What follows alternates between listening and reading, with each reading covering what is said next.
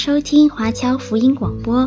我们的制作是免费赠送给对福音感兴趣的朋友，以及希望在圣经真理上成长并且热心传福音的基督徒。您可以透过电话和电邮向我们索取，或浏览我们的网站 CGBC Online.org 来了解我们的最新资讯和制作。您也可以在 Apple Podcast、Google、Spotify 以及 Soundcloud 等各大 Podcast 平台的手机应用程式上搜索 CGBC Online 或加拿大华播来收听华播的制作。我们也欢迎您以自由奉献的方式来支持我们的事工。再次感谢您的收听。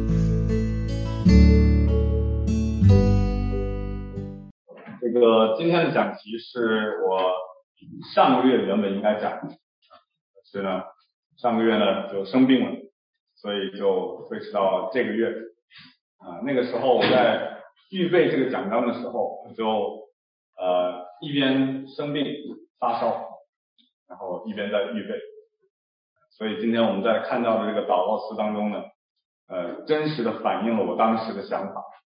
感觉自己就好像沉入到了深渊当中啊。虽然不是这个大水和水草环绕我的头，但是我的头好像被大水和水草环绕一样。我们在人生当中，我们总会有一些的事情让我们感觉好像身处困境当中，好像呢生活失去控制，好像我们头顶上有一片片的乌云，整个生活的颜色都变成昏暗的。无论做什么样的事情，都无法让我们摆脱对这件事情的思考，它不断的侵蚀着我们的内心，毁掉我们的能力。就是连吃饭、连睡觉、连我们的衣食住行，这些最基本的事情都成为我们的压力。我们好像在这样的一段时间当中，有一句很贴切的话，古人有一句很贴切的话，就说是茶不思饭不想夜不能寐，晚上都不能睡觉的。这种压力的形容，或者说这些压力的来源，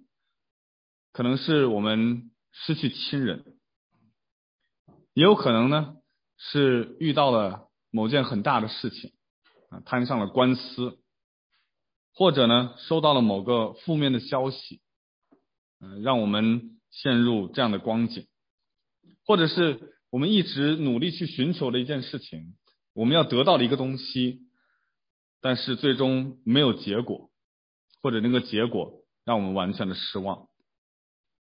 又或许我们一直在担心的一件事情，它终于的临到了我们的头上。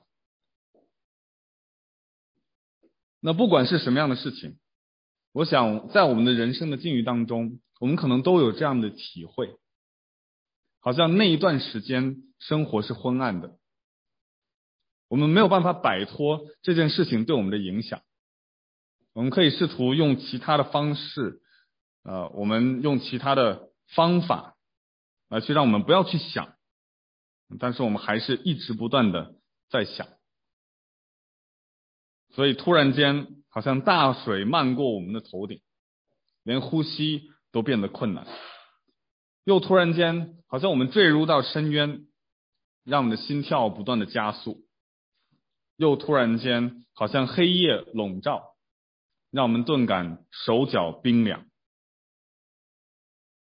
那如果我们回想到我们的人生当中的那一刻，我不知道你是怎么度过来的，但在今天这一段的经文当中，约拿就陷入了这样的一个境地，对他来说是一生从未有过的。他陷入到这样的一个光景当中，只不过他的处境呢可能比我们的更加传奇或者夸张，他这样的一个境遇。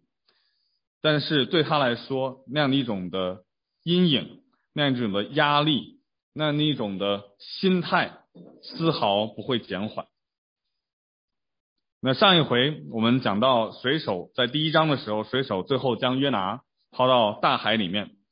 那自此呢滔天的海浪瞬间就平息了，那他们就得以从风暴当中可以脱困。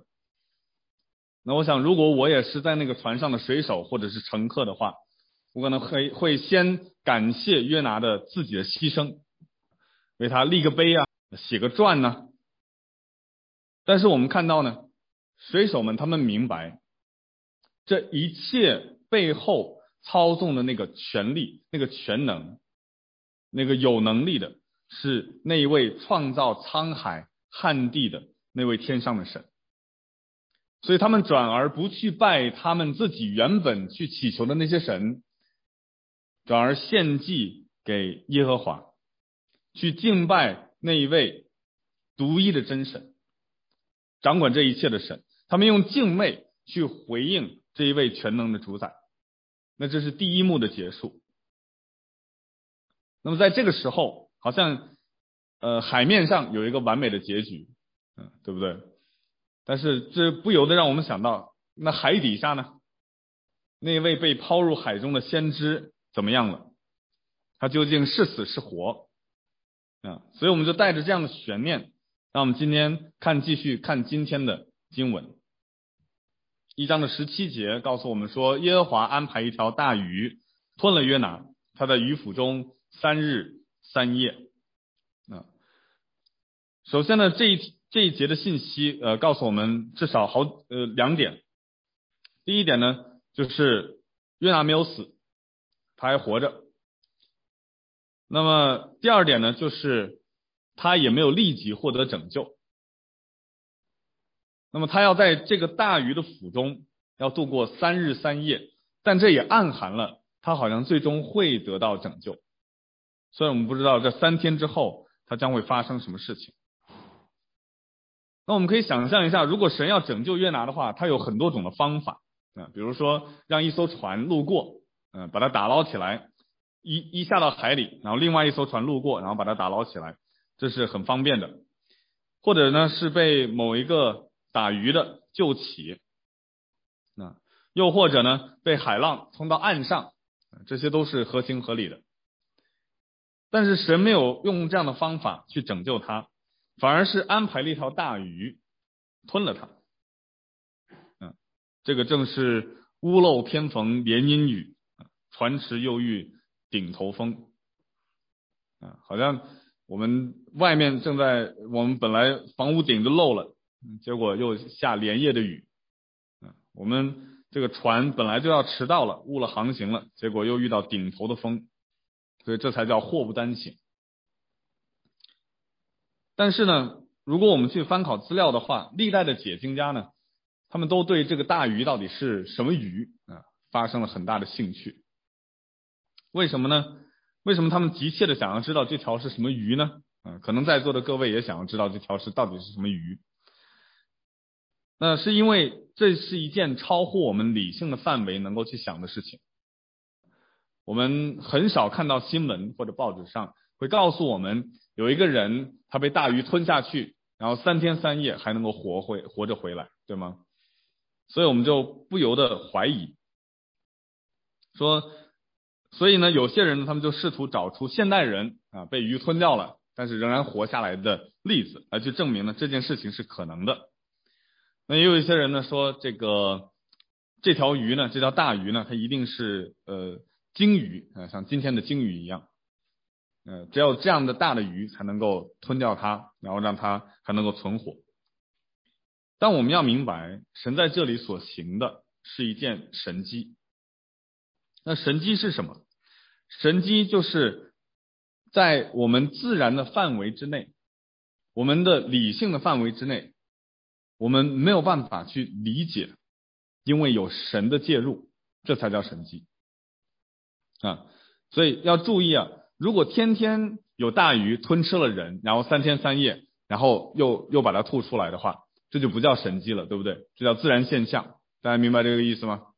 ？OK， 包括比如说死里复活，如果我们今天每一个人死了以后都会死里复活，那耶稣的死里复活叫不叫神迹？不叫，那叫自然现象。大家可以理解这个意思啊。神迹呢，一定是超出了我们在自然范围当中能够去理解的，所以人遇到一个神迹的描述，一定会觉得不可思议，这是非常正常的。但不可思议、难以置信，并不能否定它的存在，也不能否定它发生过。但是呢，如果我们试图去用科学的解释去把它合理化，用我们的理性去证明它是可能的，那其实这就违反了圣经要记载这件事情，神要行这件神迹的初衷。神就是要让这一件看似不可能的事情，要提醒世人，要提醒约拿，让提醒读约拿书的人，他在做事情，是他在做事情，是他亲自的安排。所以在这一节没有说一条大鱼吞了约拿，然后他在鱼腹当中待了3日3夜，对吗？前面作者还啰嗦了一段话，是什么？是耶和华安排了一条大鱼吞了约拿。当然就暂时不给大家剧透，但是等一下我们讲到结尾的时候呢，我们还会看到神的手在工作。所以我们就要接受这样的一个超乎常人能够理解的这样的一个事实。那往往很多的人呢，他就会把神迹首先定义为不可能，然后再试图呢去为这样的一个经文去做解释，去找答案。那这是不合理的，就好像你先定义神是不存在的，然后你试图去找到神的定义，这也是不合理的，这就没有任何的讨论空间了。如果带着这样的一个有色的眼镜来去审核圣经呢，从这样的一个出发点来说，你就已经质疑了所有圣经所讲的超乎我们人类现象能够看到已知的东西。所以不管是什么样的自然或者科学，我们都没有办法试图去解释这样的一件事情。所以我们就没有必要去纠结这条鱼到底是什么鱼啊，对不对？因为无论是什么鱼，它都是神安排所做的一件事情，所以它极小也好，极大也罢，这都没有关系。它到底待在这条鱼的哪一个部位，这也没有关系。因为我们看到经文本身并没有过多的在这一条鱼和约拿怎样在这条鱼能够存活做过多的解释，甚至呢，经文都没有去描述它在里面有什么其他的活动，是不是里面有这条鱼之前吞的一些臭鱼烂虾呀，它可以用来作为它这几天的养分呢？没有。因为经文的作者不关心这样的一个事情，他也不希望我们去关心。那他要我们关心的是什么？他要我们关心的是这一篇的祷告，是他在鱼腹里面的这样的一个对神的呼求。所以经文没有赘述，我们就不必要纠结。那如果你要问我，硬要问我这条大鱼到底叫什么，是什么鱼，那我们就说呢，这叫吞拿鱼。为什么叫吞拿鱼？因为它吞了约拿，所以叫吞拿鱼不是那条吞拿鱼。那么在渔夫里面，他做了一件什么事情？他祷告。在这个时候他走投无路，上天无路，入地无门，而且生死未卜，他并不知道自己的结局将会是怎样的。周围充满了鱼的内脏的气味，在那个狭小的空间里面，他根本可能连转身的余地都没有。那我们肯定无法想象，对不对？因为你我都没有进到一个鱼肚子里面3天3夜。那么在这个时候，他唯一能做的事情就是祷告。所以2章1节说，约拿在鱼腹中祷告耶和华他的神，因为他承认在1章17节这本书的作者所写的，他知道是上帝，是耶和华安排的这条鱼，安排的这样的一个事情，是上帝在导演这一切，所以他必须要回到那个最初的源头，解铃还需系铃人，对吗？所以他要回到上帝那里去寻找出路。那提到祷告呢，这次我定的主题是祷告的先知。但是很有意思的是呢，我们看到在约拿身上，我们首先对他的认识是在第1章的时候，然后那个时候呢，我上次就戏称他为不祷告的先知。我们看到他的第一个特点就是他不祷告。上帝给他让他这样的一个任务，让他去尼尼微城，他就跑掉了。首先它是一个叛逃的先知，一个逃跑的先知。然后呢，等海上起了大风浪之后，所有其他的船员船主都在干嘛？他们都在求告他们的神。但是唯一一个认识这个掌管风浪的这位神的这样的一个先知，他在干嘛？在船舱底下睡觉。还要一个外邦人把他叫醒，说：哎，你赶快求告你的神啊，让我们好活命啊，说不定你的神管用。哎，至少我们现在的我们所有求的神现在都不管用。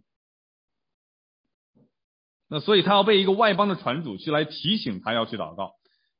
而且呢，我们都不知道，经文没有描述，我们都不知道他到底有没有这样去做，对不对？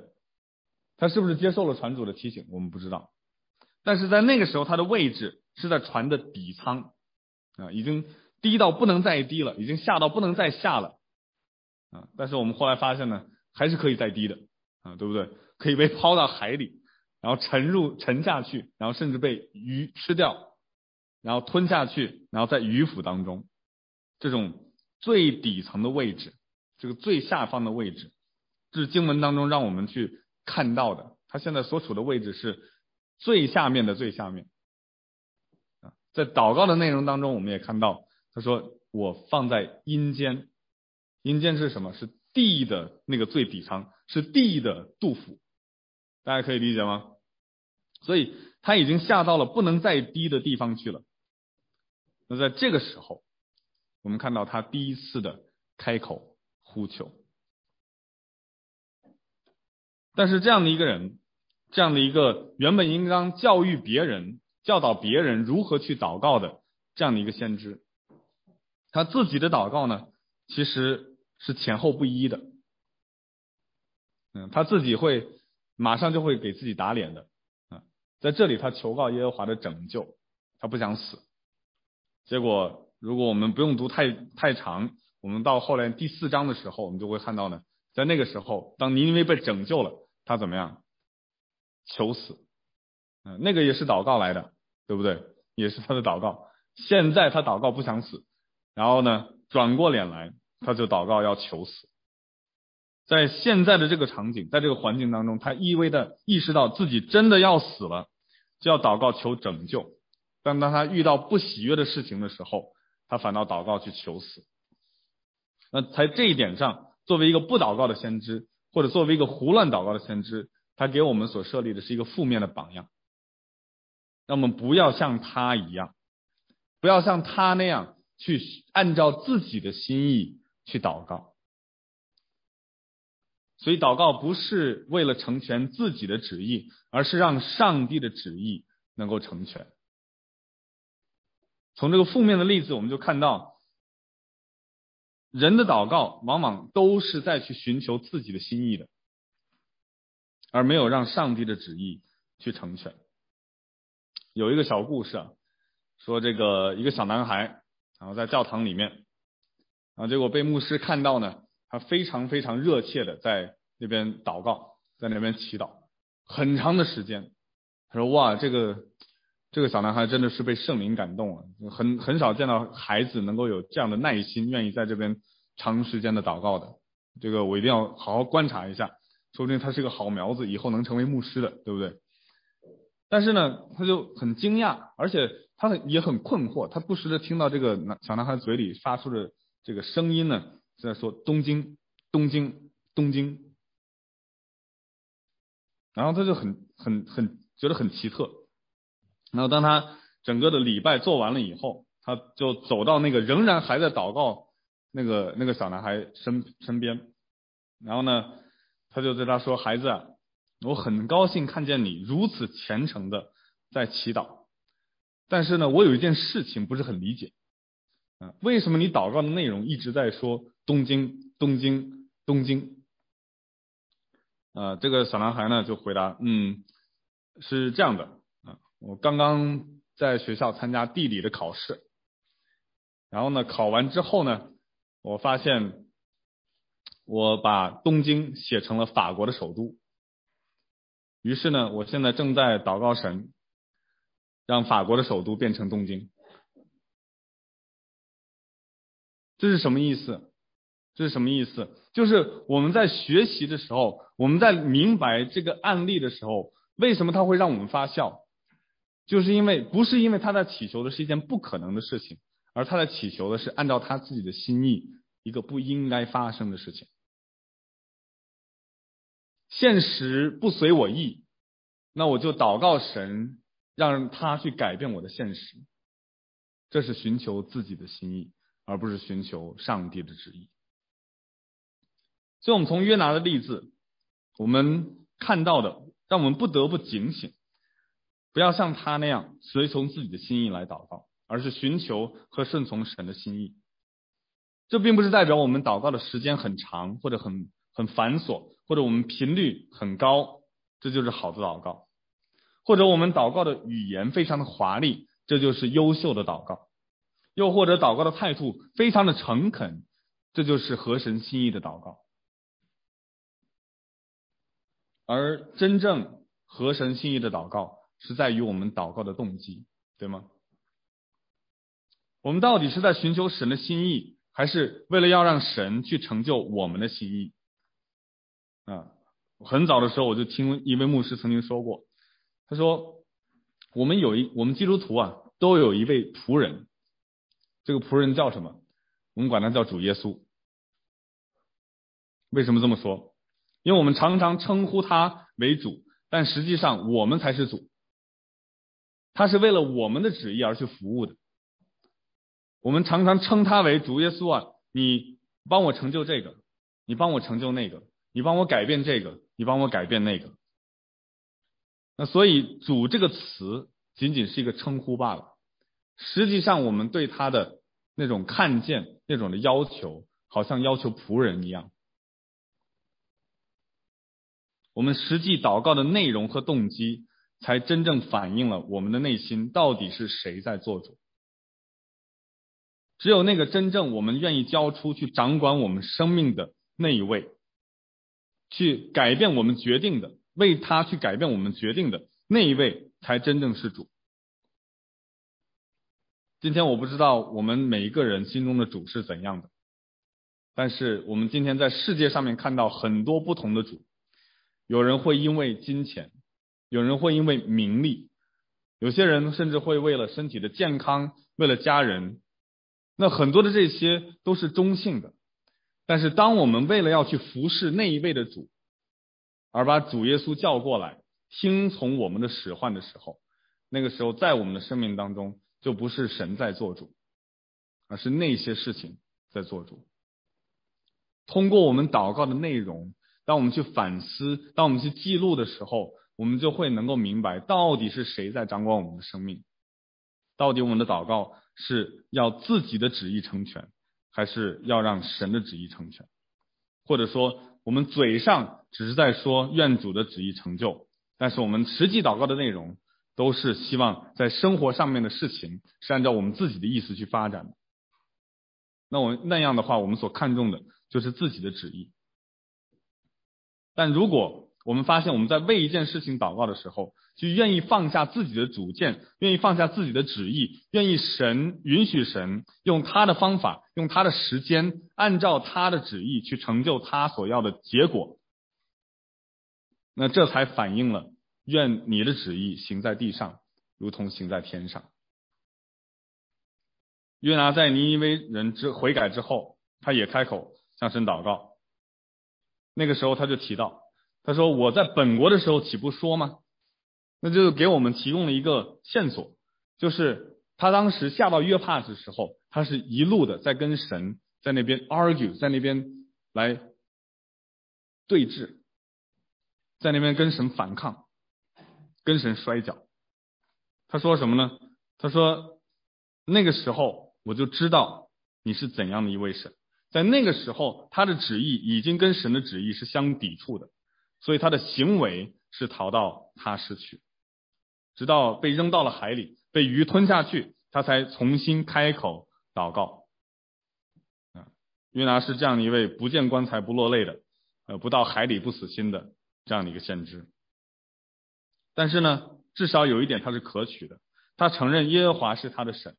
对于约拿来说，神不再只是那位遥远的创造沧海旱地天上的神，他现在也承认耶和华是他自己的神，是他所敬拜的神。这就引出来我们第二个从约拿的祷告当中我们能够看到的，我们祷告的对象是一位既超越又很个人的神。我们祷告的对象他是一位高高在上的主，但同时他又很个人，他跟我们有关系的。那么这就引出来我们祷告的态度。往往我们经常在两个方面会有缺失。一方面我们对神的态度可以是非常的敬畏的，但是那个我们在保持距离的时候，我们就缺失了他的个人性，那种亲密感。那有些时候我们的祷告又是很亲密的，好像耶稣是我们的朋友，甚至是我们的爱人，但是我们又缺失了对他的敬畏和他的全能的尊重。那所以这两方面都需要有一个平衡。这并不是说我们每次祷告词你必须要先想好是不是符合所有的这些神学的逻辑你才能够去祷告，并不是这样的。你不是去罗列一大堆的尊敬神和与神亲近的词汇，这就是好的祷告，而是让我们去观察，去省察我们自己。当我们跟神去祷告的时候，它反映当中我们生活当中我们跟神的态度和关系。如果我们发现我们跟他亲密有余但是敬畏不足的话，那我们就要常常去思想他的能力，他的圣洁，他的公义。但如果我们觉得他只是一位严厉的高高在上的审判官的话，那我们就需要去思想的就是他是以马内利的神，他为我们成为人的样式，要住在我们中间，要救赎他的子民。我们讲了一大堆约拿的坏话在前面，先说他是不祷告的先知，然后现在看他的祷告的内容，我们就发现有缺失。但即便约拿前后的行为是不能得称赞的，但他祷告的当中的内容仍然是有可取之处的。为什么呢？因为他认定神是施行拯救的神，他认定神是施行拯救的神。在祷告的一开始他说，我遭遇患难求告耶和华，你就应允我，从阴间的深处呼求，你就俯听我的声音，你将我投下深渊，就是海的深处，大水环绕我，你的波浪洪涛都漫过我身。约拿处在鱼腹之中，那种的黑暗，那种的恐怖，那种的无助，就好像在阴间的深处一样。在这样的遭遇和患难当中，他去求告耶和华，他知道神是施行拯救的神。在以色列的这样的一个理解当中呢，阴间是处在地的深处的，就是地底下的深处的。所以呢，对他来说，他已经下入到地底下的深处。那阴间也是死人去的地方，那所以他们埋葬的时候是埋葬，让他们去到阴间去。但是呢，这里他描述了阴间的深处，并不是单纯因为约拿惧怕死亡。好像我们现代人所理解的那样，死亡就是人意识的终结，好像死了之后我就没有意识了。这并不是他们的世界观，这也不是我们看圣经应该有的世界观。在圣经的描述当中，死亡最可怕的层面是与神永远的隔绝，是关系的断裂，是与那位造物、造生命、掌管生命的主的关系的断裂，那是最可怕的。那么现在他在鱼腹当中，他虽然知道他是被水手抛入海里的，但是呢，他明白这是最终是神让他陷入到这个光景当中的。一开始他逃往他施，要去躲避耶和华。那么现在他已经成功的躲避了没有？其实并没有，因为他突然的发现，他即便是在地底的深处，即便是在鱼腹当中，在那里神照样与他同在。无论他逃多远都没有用的，神照样与他同在。他从来没有逃出过神的视线，从来没有逃出过神的手掌心。同时我们也明白，这里约拿他没有在责怪神，他也不敢去责怪神，因为他知道这一切的下场是他咎由自取。但同时我们也会感到好奇，好像他没有任何悔改的内容，他没有去觉得自己好像是背逆神了，于是他就来这里悔改，好像并没有，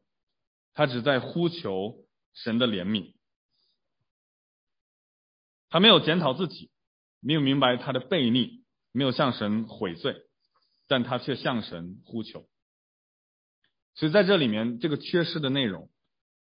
我们通过整本圣经的叙事，我们需要帮约拿去帮补。真正的祷告一定要先对自己的罪有深刻的认识，真正祷告神的人一定先对自己的罪要有深刻的认识。如果我们不认我们的罪，那我们的祷告便是自欺的，甚至是以神为说谎的。约翰一书8到10节这边说，我们若说自己无罪，便是自欺，真理不在我们心里了。我们若认自己的罪，神是信实的，是公义的，必要赦免我们的罪，洗净我们一切的不义。我们若说自己没有犯过罪，便是以神为说谎的，他的道也不在我们心里。一个信神的人对罪的正确的态度，不应当是否认的，而应当是承认的，并且接受神已经应许而且已经预备好的那个赦罪之恩，就是在耶稣基督里。我们若认自己的罪，在神面前承认我们是罪人，承认我们不单单是有罪性，而且我们有罪行，我们所行出来的在他面前是恶的，那神必定会赦免我们的罪，这是圣经当中给我们的应许，他会洗净我们一切的不义，而且这是根据神的信实和公义而来的赦罪和洁净。但这样的洁净有一个条件，就是我们先要认罪，我们先要承认我们在神面前有罪，他才会洗净我们。所以希伯来书也告诉我们，非圣洁没有人能见主。那么在接下来，约拿从第4节开始，他就讲到他从神的面当中眼前被驱逐。他说，我从你眼前虽被驱逐，我仍要仰望你的圣殿。诸水环绕我，几乎淹没我，深渊围住我，海草缠绕我的头。我下到山根，地的门将我永远关住。耶和华我的神啊，你却将我的性命从坑中救出来。那这是在第一段之后，我们再一次看到他使用的那个重复出现的字，拯救。我们在整个他的这一段的祷告当中，我们会连续的3次看到拯救、拯救、拯救。所以约拿就点题刚才我们提到的，刚才我们说到，他最恐惧的不是我们人所以为的那样人死如灯灭，他最可怕的不是单纯的死亡，而是从神的面前永远被隔绝。所以他一再重复这样的一个主题，因为他明白自己是被神从他面前驱逐出去的，是被赶逐出去的。所以对他来说，唯一的解决的办法是什么？是要重新回到神的面前去。对他来说，只有这个能够救拔他脱离他现在的光景。所以他要立定心志，要去仰望。他仰望的不是一个好像我们今天感觉好像神他我们看不见他，所以我们仰望的时候呢，我们只能上天。那对当时以色列人来说，他们有一个地方是他们每一年每到节气的时候都会去瞻仰神的荣美的地方，就是圣殿。那是神居所的所在，神应许要住在以色列民当中，就是以圣殿跟他们交通的，与圣殿为他们同在的。而且他知道，除了他的所敬拜的这位神以外，他不知道有任何的别神，或者有任何的其他的东西、其他的能力、其他的事物，能够在这样的一个光景当中去拯救他。他明白，当耶和华让他陷入到迂腐当中的这个光景的时候，他没有办法去祈求任何的一个东西去帮助他脱离神的手，只有神自己做工才可以。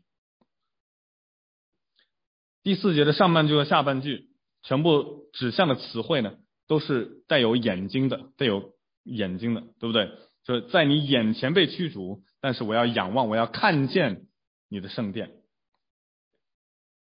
那很有意思的是呢，犹太人的祷告往往是睁着眼的，我们大部分人的祷告，我们今天都是闭着眼低头。那犹太人的祷告呢，很多时候他们也是睁着眼举目望天的。耶稣在约翰福音的时候，最后被门徒的祷告就是举目望天。那税吏呢，在法利赛人和税吏的那个故事，路加福音当中，他们在圣殿里面祷告，那么就其中就描述到那个税吏，就说他连抬头举目望天都不敢，因为他要认自己的罪。眼睛是我们人最重要的感知的器官之一，我们有五感嘛，对不对？那眼睛是最重要的器官之一，所以经常有诗人去描述眼睛是心灵的什么窗户，不是门啊，是窗户。那所以当我们看向哪里，我们的心，我们的思想，我们的头脑也会跟着我们的眼睛去转向那里。所以约拿在漆黑一片的渔府当中，他仍然再次的盼望他可以在圣殿当中去看向神，所以他要看向神的圣殿。但目前他只要睁开眼睛，周围是什么？漆黑一片。他能摸到什么？可能摸到水，可能摸到水草，可能摸到腐烂的鱼虾。所以这个时候他睁眼是瞎的，是没有光的，但是他要看向神的圣殿。所以当水草围绕他，缠绕他的时候，深渊围住他的时候，他要看向神的圣殿。而且我们注意到，自从第一章来讲，他从神那里得到了差派，他就一路往下走。那些的形容词全部都是下到约帕，下到船的舱底，下到海里，最终现在怎么样？下到渔府。他一步步向下的坠落。在他所写的这样的一个祷告词当中，他在所祷告的时候，在第六节就讲到他最终下到山根，他坠入阴间，下到山的根基。希伯来人认为山的根基那边就是阴间的所在。但是一转眼，当他求告神的名的时候，就有了转机。当他最后一次再一次呼求那位他所敬拜的神的时候，称他为他的拯救者的时候，他自一章开始一直向下的这个人生的轨迹就转变成为向上的。神就能从他在坑中把他的性命能够救拔出来，他可以把约拿从世界的最底部把他拯救上来。所以神可以让向下的人生轨迹改变成为向上的，他可以翻转我们生命当中的境遇。当我们的生命当中遇到危机的时候，遇到患难的时候，遭遇不测的时候，当我们认为我们的人生的轨迹是一路向下的时候，我们不要忘记耶和华他是施行拯救的神，他能够改变我们的人生的轨迹。所以我们当仰望他，当求告他，不是依赖自己的聪明，而是在所行的一切事情上要认定他。我们更不能去认为自己已经无可救药了，感觉我们已经离神太远了，就连他都不能拯救。这个祷告诗告诉我们不是这样的，在我们自认为自己已经跌入到人生的谷底的时候，神仍然可以施行拯救，将我们从尘土当中提拔上来，在深渊当中把我们救出来。但有条件，条件是信靠他，而不是信靠自己，不是信靠环境，不是信靠其他世界可以给予我们的帮助，是信靠他，而不是信靠自己。那接下来约拿第三段的祷告跟前面也有很多呼应的地方。都提到圣殿，也都提到他的祈求到神的面前，但最重要的呢是都提到拯救。第7到9节这样说，我心在我里面发昏的时候，我就想念耶和华，我的祷告进入你的圣殿，达到你的面前。那信奉虚无之神的人离弃怜爱他们的主，但我必用感谢的声音献祭于你，我所许的愿我必偿还，救恩出于耶和华。约拿说他心里发昏的时候，我不知道大家有没有过类似的感觉啊？就好像我在上个月我在准备这篇的讲章的时候，那个时候正好是生病，病得最厉害的时候，然后发烧，然后呢我还在当时还有一个很奇怪的想法，我就想说发烧能够铲除病毒，所以我就不要吃退烧药，我不要吃退烧药，因为我让那个烧烧得更猛烈一些，好杀我身体上的病菌啊。结果就一直在那边晕，然后呢头晕到一个地步呢，就感觉随时我只要一闭眼我就直接就躺下去了啊，可能是因为供血不足或者缺氧。那后来烧渐渐退了以后呢就好一点了，但是我就想跟大家描述一下，就是那个感觉是类似的。就当我的心在我里面发昏的时候，它在解释一个什么样的一种身心灵的状态，是一种你只要一闭眼你就会发现你就马上就昏过去的这样的一个样子。那在刚才在祷告的时候牧师也在分享他之前有热到发昏的那样的一个经历啊，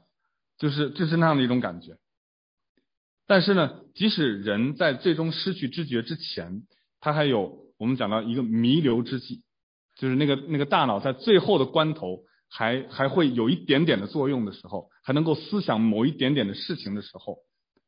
在那个时候约拿他想到神，他转向神，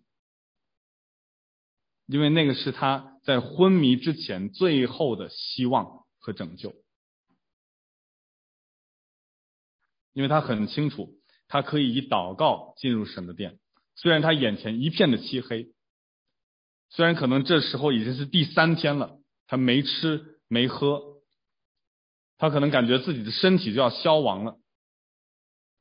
但他知道他可以以祷告进入神的殿。那我们基督徒很清楚，我们可以借着祷告所能到达的地方是我们可能人身体都不能去的，而且我们借着祷告所能够做的事情也是人手所不能做的。在第8节这边他说，那信奉虚无之神的人离弃怜爱他们的主。那这一节呢在翻译上面有一些的区别，那我就给大家解释一下，在和合版的修订版里面就改变了这样一个翻译，在2010年的时候我们大家可以对比一下。我们原版的是说，那信奉虚无之神的人离弃怜爱他们的主，但修订之后呢，这节是这样讲的，那信奉虚无神明的人丢弃自己的慈爱。这个意思呢就出现了一些差别。在第一个翻译的意思是指那些拜偶像的人他们是离弃上帝的，很简单，就是那些拜偶像的人他们是离弃上帝的，这个上帝是怜爱他们的主。而后面这个版本的翻译意思就不一样了，是那些拜偶像的终归会离弃他们的偶像。大家明白这个意思吗？那些拜偶像的他们终归会离弃他们的偶像，为什么？因为当患难来临的时候，当困难来临的时候，他们才发现他们所拜的那些偶像是多么的无能，是不靠谱的，是泥菩萨过河，是自身难保的。当患难来临的时候，他们各自奔逃。但约拿说他要用感谢的声音献祭，偿还他所许的愿，因为救恩出于耶和华。神拯救的这个主题，神是拯救的主，这样的一个主题贯穿整个的约拿书，整本的约拿书。在第1章神拯救是水手得到拯救，在第2章谁被拯救？是约拿得到拯救。那在第三章呢，是尼尼微人得到拯救，而到了第四章，是神再一次要拯救约拿。上帝的拯救一而再再而三的临到约拿认为不配得到拯救的人，所以约拿做出这样一个对比，那些外邦人是怎么样的，我是怎么样的，看起来好像很自以为意。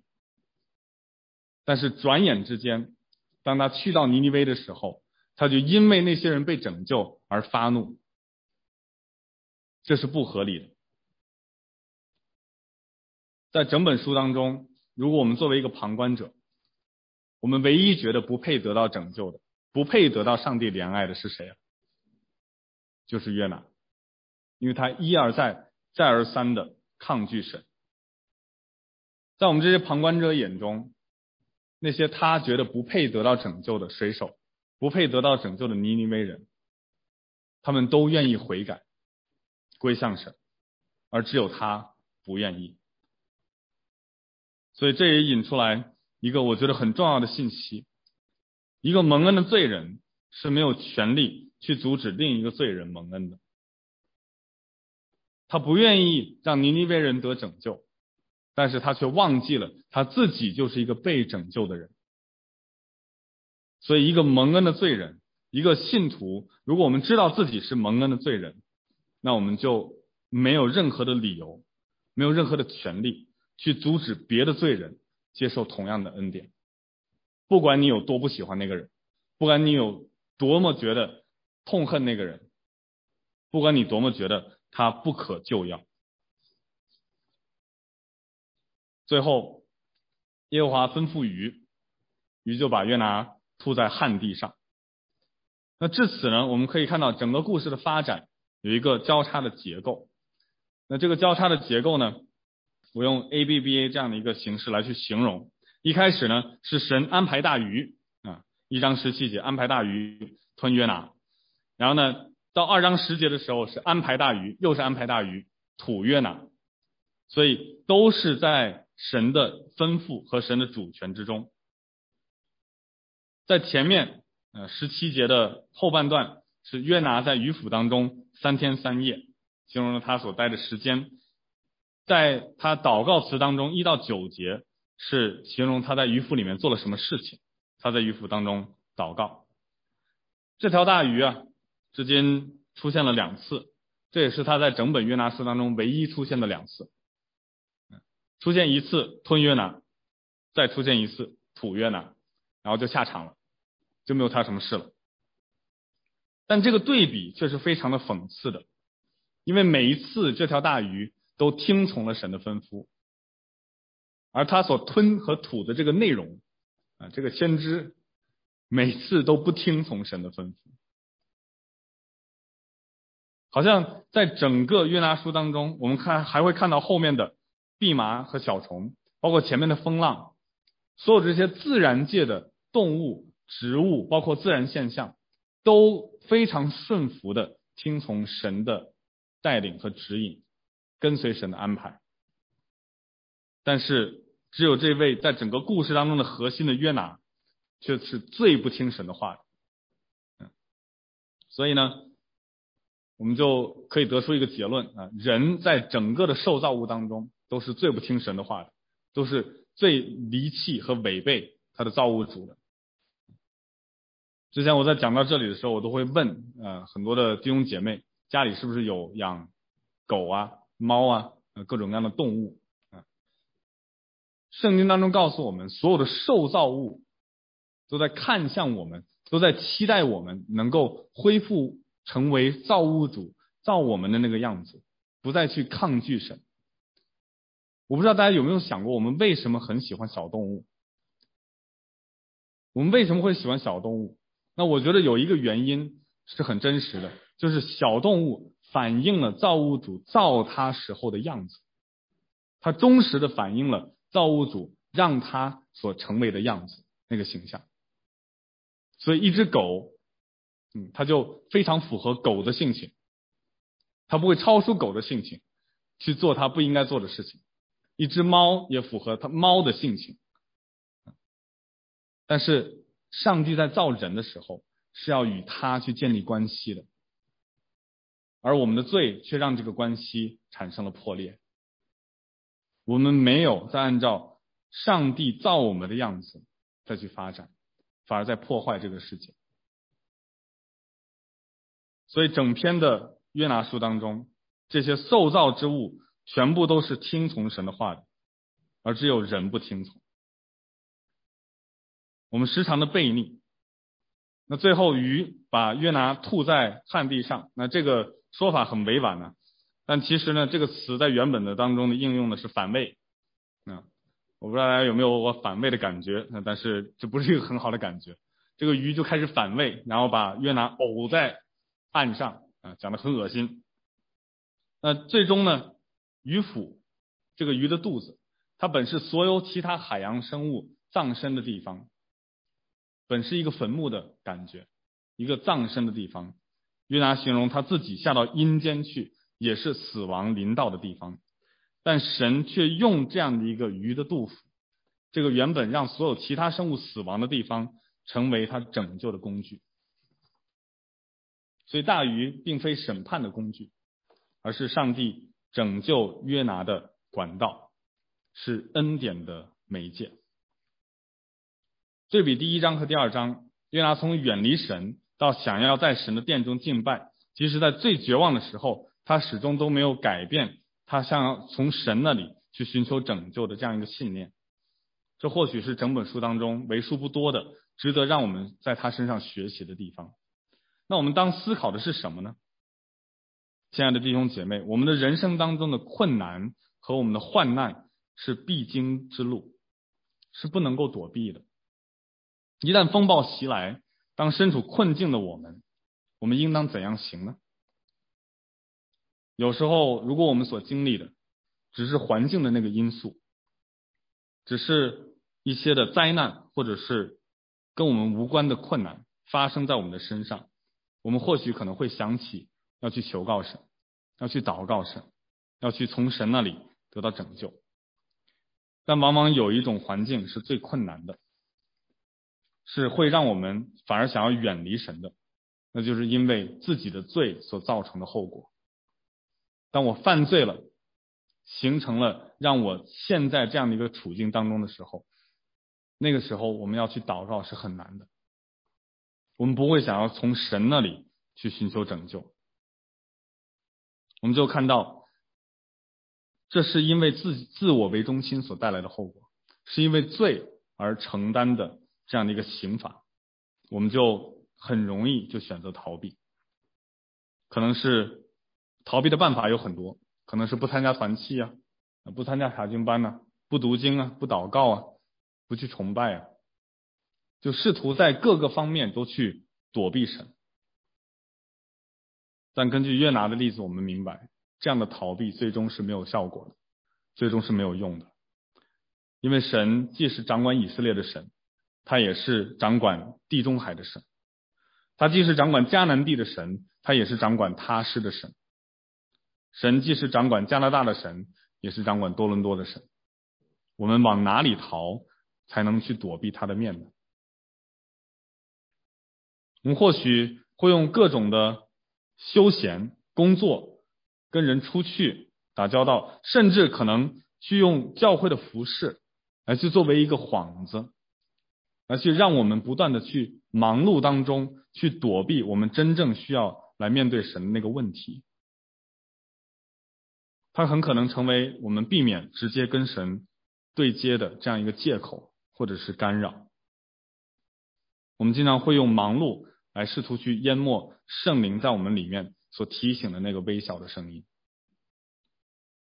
巴不得今天我们能够通过约拿的经历和他的祷告，能够让圣灵提醒我们，让我们记得